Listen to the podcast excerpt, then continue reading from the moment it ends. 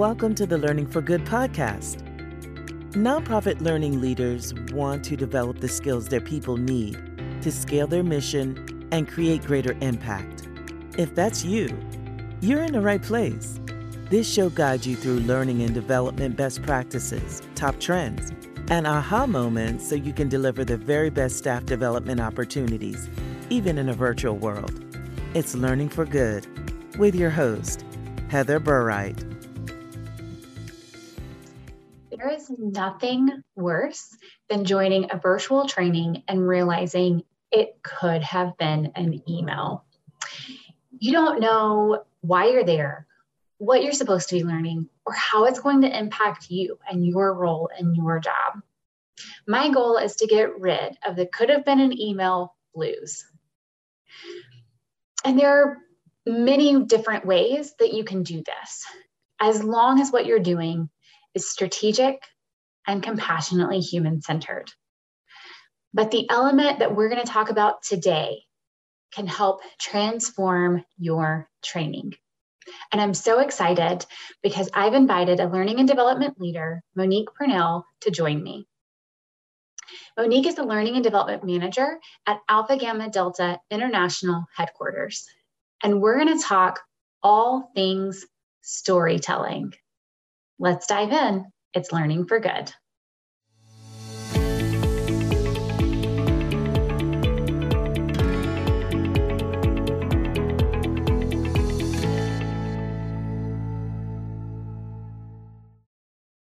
Monique, I am so glad that you are here with me today to talk uh, more about storytelling. Um, but before we jump in, I'd love to hear a little story from you. I'd love to hear a little bit more about your career journey, um, where you've been and what you're doing now.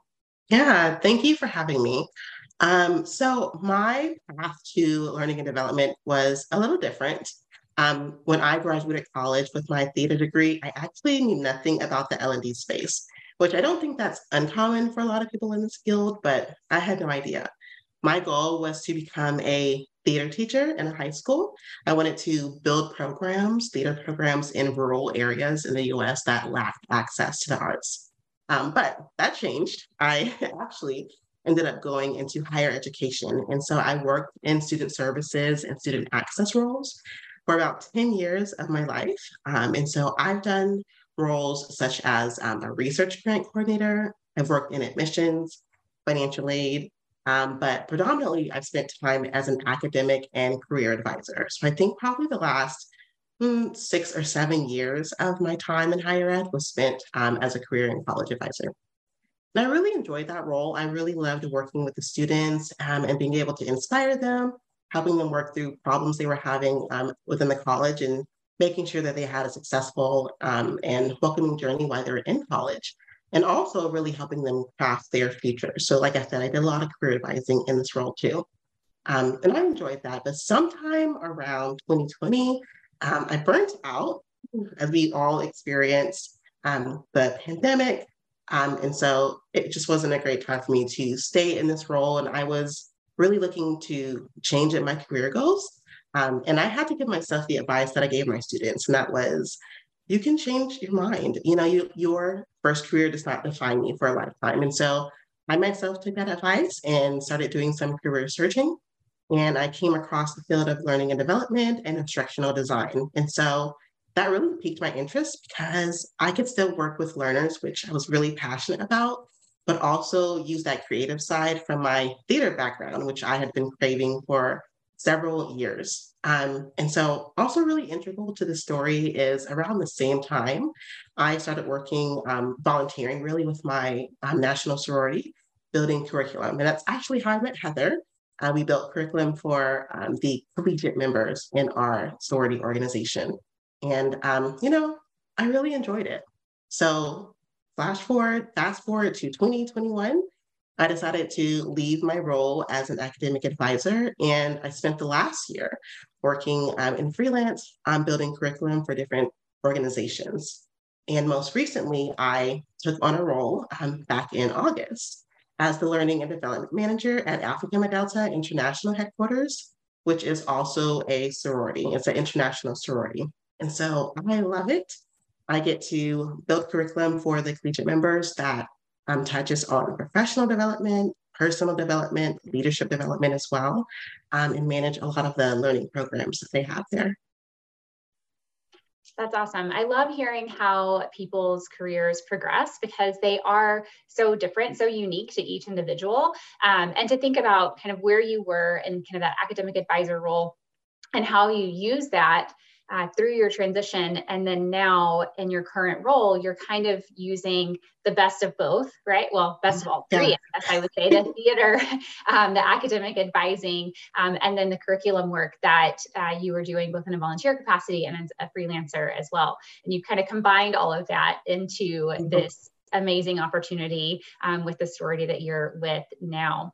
So, and how much are the people going to benefit from that, right? To have all three yeah. of those things together. Um, I don't know. I find that really fascinating and exciting. So, thank you for sharing a little bit about your um, career journey with us.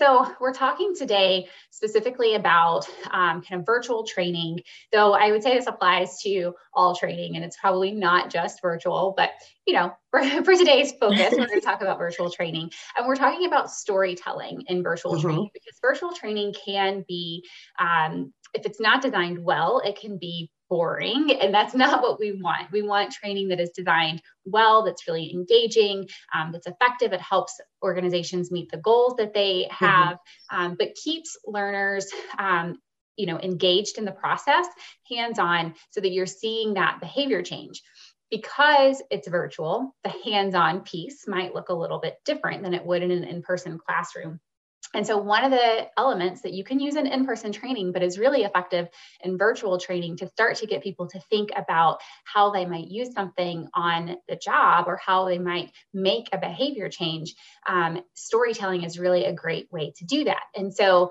I'm curious to hear from you how you've used stories in virtual training. Yeah. Um, so, I actually like to use stories in virtual and, and in person training um, two different ways. So the first way is taking the learner on a journey. And then the second way is allowing that learner to steer the journey. So the first one is a little bit more passive, but still equally effective. And so I do want to share an example of um, a program I worked on last summer. I was contracted to build curriculum that trained employees on um, the various retirement savings plans that were available to them. And so there were two pain points here. One, we wanted to make it engaging and exciting and not boring. If you have ever sat through a benefits package presentation, they're not always the fun, the most fun um, presentations to sit through. So we wanted to make sure that we, we were able to deliver really complex information in a way that was retainable and um, exciting. And then second, um, the organization had a very diverse learner audience. So they were multi-generational, um, and they were in different places in their careers. So we had to work out um, a way to uh, present the information so that everyone, it was relevant for everybody. And so the best way to do that, I thought, was to write a story. Um, so in this training, we introduced two characters, um, Jim and Megan. And so these characters span generations and had varying years of service to the organization. And they also had different goals for retirement. And so this was really important because this impacted um, what options were available for them in their retirement savings plan. Um, and so we carried these characters through the entirety of the training. And as we introduced um, a different concept, a different plan, we would bring um, Jim and Megan back into the storyline to talk about how this impacted them. And at the end of the day, they ended up making a decision on a plan that best suited their needs and best suited their life goals.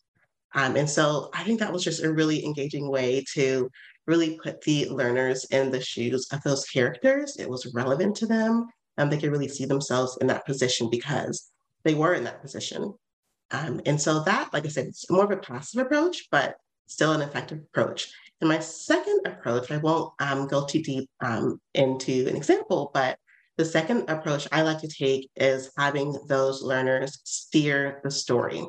And so this might um, this might look like scenarios or case studies where I have learners, um, they give them a scenario that has a problem that they need to solve, and I put them in breakout groups. Whether they're in person or virtual, it's great because it works in both mediums, um, and give them some time to answer that problem. Yeah, thanks for sharing those. Um, I've used both of those story types as well, um, and I love your um, your point about diverse learners and really trying to make things relevant to um, to everyone who might be um, included in a training. Um, and stories is one way that you can pull people in because there's probably going to be some part of that story that mm-hmm. someone will resonate, you know, and they'll be able to relate to. And so stories is a great way to bring um, people together uh, when maybe they are in different, for example, points in their career or mm-hmm. different geographical locations or whatever the case is. You're, you're bringing people together through that story. Stories are known to kind of unite us and engage us. Um, and so they really are a great way to bring people together in the learning process. Um, so that brings me to my next question. Um, obviously, with a theater background, um, stories are probably something that are come naturally to you. But why are stories important for learning? Yeah, so um, really from the beginning of time, we have used stories to teach lessons. So if you think about the renowned philosophers such as Plato and his allegory of the cave, we think about parables from religious figures and texts, and we even think about cultural stories that are passed down through generations. And we've always shared those lessons through the art of storytelling. And in that list, we can also include film and live plays um, that leave, leave us with life lessons today. And this really reminds me of a time when I was a kid. Um, so whenever I would come home with a grade that was less than satisfactory, my parents would say, you can remember what you um, watched on TV last night, but you can't remember what you learned in class. And, you know, it stung a little, but they were right. Um, and that's there's some science behind that. So research um, shows that it's easier to process information that's given in a narrative presentation um, than it is in any other form of presentation, such as lectures and PowerPoints. And it's because narratives are so close to um, the basics of human communication. We retain details um, much easier from a good story that's rich in detail. Um, and so some researchers say it's because it creates um, memory patterns. Our brain will take relationships between ideas and concepts, and it will make patterns and store that into our memory. So it makes it easier to retain that information. But also, we place ourselves in those stories. We it resonates with us, right? And we live vicariously through that story. Um, and it invokes different emotions for us. Maybe it inspires us, maybe it reminds us of something we need to do, whatever the case may be. Um, we're living through that experience. And if you're living through that experience, you're more likely to remember it. Um, and I like to kind of attribute this quote, um, the Maya Angelou quote. I've learned that people will forget what you said and they'll forget what you did, but they'll never forget how you made them feel. And so when we are presenting really um, amazing stories into our learning, they're going to remember those emotions that were invoked during that time. And then the last thing um, is that storytelling is really central to our meaning making um, and our sense of making meaning to different concepts. So through storytelling, we're able to live out those concepts and gain a new perspective and make connections to ideas that maybe we hadn't seen um, before through a different lens. And so it really gives us the opportunity to piece those concepts together, whether um, you're learning about social emotional learning, or you're learning about why you're doing something on the job and, and why it's important that we follow it in steps one, two, three, and not ABC. So, really knowing that and knowing how um, stories really help us retain information, it seems like a no brainer that we would use stories um, to help our learners um, meet those learning objectives that we've set. Yeah, absolutely. It makes a lot of sense. And I love that it's backed in science, but also we can just see it. If you look at history, you mm-hmm. can just see how they've been used. Um, and I would say look at other industries too, because um, learning, the kind of learning field might not use it as often um, as they could. But if you look at marketing, right, it's so powerful. If you mm-hmm. look at mm-hmm. fundraising, so powerful everywhere you look, these other um, industries, so to speak, are using stories to create whatever behavior change they're looking for, right? like buy my product or donate to my organization or whatever it is. They're using stories to motivate people to do those things. And we can do the same thing in learning, which is what I, I love. And I'm so glad that you're here to share more about that with us. But it isn't something that people do all the time in learning for some reason, right? Um, what makes it challenging? Why do you think it is that it's not something that people reach for all the time? Um, I think because people probably just don't have a lot of experience in creating stories. Um, not everyone has like that creative side. We're a little bit more logical in the way that we think about things. And so it can be really intimidating. Um, but I'll share um, for me some challenges that, that I have in storytelling um, is really understanding the audience. That can be a challenge sometimes. Um, and really working to use universal language. So I mentioned earlier, like um, when I built that training last year, the learners were multi-generational. Um, and they were in different places of the career, but also you might have learners who come from different backgrounds. And so, really understanding um, when you're building your stories, you, you want to make sure you're not offending anyone, and you want to make sure there's enough context to where anyone who walks up the street can understand what you're saying. And so, sometimes that um, makes a challenge, that creates a little bit of a challenge. And then also, um, I don't know about you, but I like context, context, context. Um, and so for me, I like to put all the information that I can to make sure that uh, my learners um, have what they need to make that behavioral change. And so that's a challenge, um, really just kind of editing and scaling back because when we are in this training, we got to understand we are not writing a screenplay, we're not writing a novel. Um, we have a finite time to connect with these members. And so we really have to um, really be particular about what's the most salient piece of information um, that we need to add into the story to make sure that we are hitting our targets. Yeah, that's a good point um, because it is, especially if you think about a virtual training in person, you have a little, little bit more leeway maybe with time in some cases. Mm-hmm. Um, with a virtual training, you're typically looking at an hour, 90 minutes, two hours, and that's kind of what you, the time that you have. You might have multiple sessions, but in the time that you have with the learners, um, it's usually more limited. So, how do you provide them enough context so that they mm-hmm. understand the story, they relate to the story, they can follow the storyline and see how it applies to them? But also um, leave room for you know whatever else it is that you need to accomplish in that two hour session. Um, so that's a good that's a good point and that is a challenge right? It's always a challenge to kind of scale back.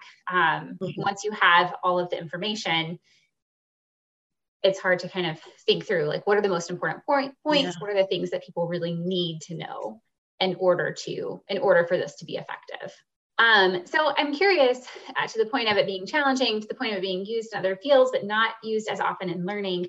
Um, if someone has never used stories in learning before, where do they start? What's a good place to kind of get started with this? Yeah. Um, so I mentioned before, like a challenge is being intimidated by the process. I would say just jump in with um, developing your structure for the story. Um, and there's so many different ways you can structure a story. It's linear, nonlinear, circular, interactive storylines. And those can get kind of complex as we move through those. And again, we're not we're not writing a script, right? Um, so if you are just jumping into um, storytelling, my recommendation is to start simple with your storyline structure. Um, start with a linear structure, and at minimum, that structure is going to have a beginning, a middle, and an end.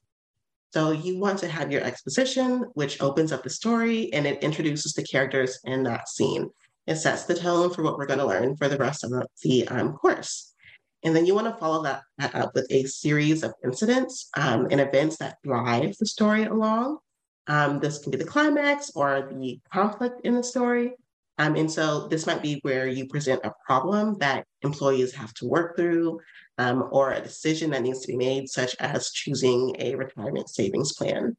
And then you want to close out that story with a resolution. You want to resolve um, whatever that um, conflict is. So we've solved the problem, we've made that decision, um, and at the end of the day, we have uncovered the lesson that was really kind of hidden in that story in a fun way. Um, I would also highly encourage you to take some time to really give life to your characters like I said earlier, uh, we see ourselves in these stories, but if we don't have enough detail, it's not told really well.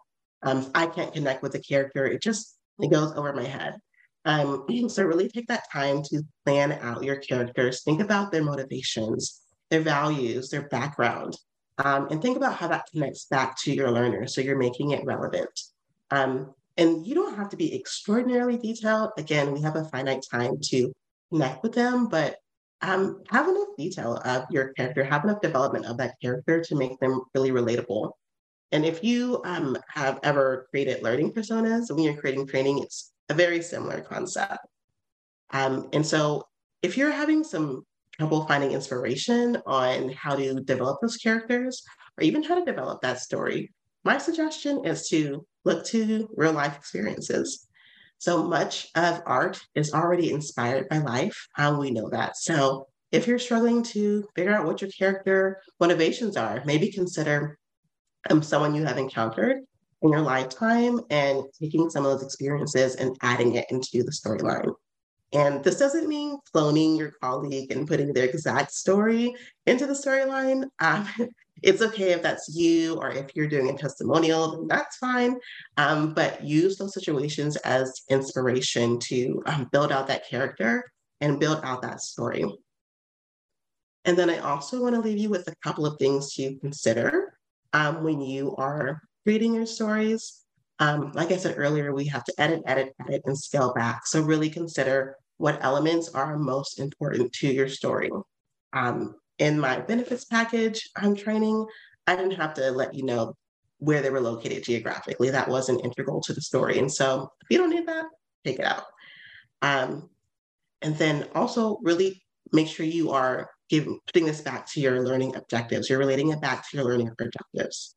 You already have those determined um, when you're going into building your training. So make sure you're using those as a guide to craft your story. Um, and you don't have to hit all of those learning objectives. That's okay if you have other activities that are built into the course that are going to um, address those. Um, but make sure you're always bringing it back to those, those learning objectives so that your story serves a purpose at the end of the day. And then last, consider how you want to deliver this story. And so you can do it several ways. Um, you can do it through videos, whether you're doing something animated like Vyond, or you are having actors act out a little storyline. You can create branching scenarios in e-learning, and you can also create branching scenarios um, in real scenarios that your learners can role play and play out. And that's really fun as well. Um, you can embed that training, that storyline into the training as you move through the training. You are moving through the story, like we did with our training, um, or you can do case studies or testimonials. So really get creative. I'm thinking of ways that you can um, you can um, show these stories into your your learning. You can implement those stories into your learning. Yeah, I love that. Great ways to get started um, and things to consider as you're kind of taking this on maybe potentially for the first time. Um, mm-hmm. So thank you. Thank you so much for joining me today. Thank you for sharing. I am um, curious if anybody watching has used stories. I'd love to hear about that. So drop that in the comments. I'm sure we'd love to see what stories you've used and how you've used them. Or if you have other um, tips and tricks that you want to share with the world, drop those in the comments as well. But Monique, this was so helpful and so um, fun just to kind of get to know you. Um, mm-hmm. I knew you already, but now the audience can get to know you a little bit as well um, and to hear how you're using stories and how you've used them in the past. Um, it really is such a unique um, a unique part of your background, I think, to, to be able to pull like that theater piece into that learning yeah. piece. so to be able to, to share some of the stuff that you've learned over the years um, and how you can use it in learning is really, really fun and really um, interesting. So I'm glad that you could join me today and share a little bit about that. Yeah, thank you for having me today. This was amazing. I love having time to connect with Heather. Um, so thank you. Yeah, thank you. All right. So Monique had so much good information to share with us about storytelling, and I'm so glad that she was able to join us today um, to share that with you. Um, I mentioned in the beginning, these tactics, things like this, things like storytelling, work when your training is strategic and compassionately human-centered, right? It goes back to what Monique was saying about we want to make sure it's aligned with the objectives, and you want to think about your learner and what's going to resonate with them. So this something like this something like storytelling works when your training is strategic and compassionately human centered and that's my specialty. So if you're ready to create better virtual training head over to my website and check out how we might be able to work together. That's it for today. Thanks for watching. Learning for good. Thanks for listening to the learning for good podcast. If you enjoyed this episode we'd appreciate your support Stay connected by subscribing anywhere you listen to podcasts. Leave us a five star rating and review. and share the Learning for Good podcast with your community on social media.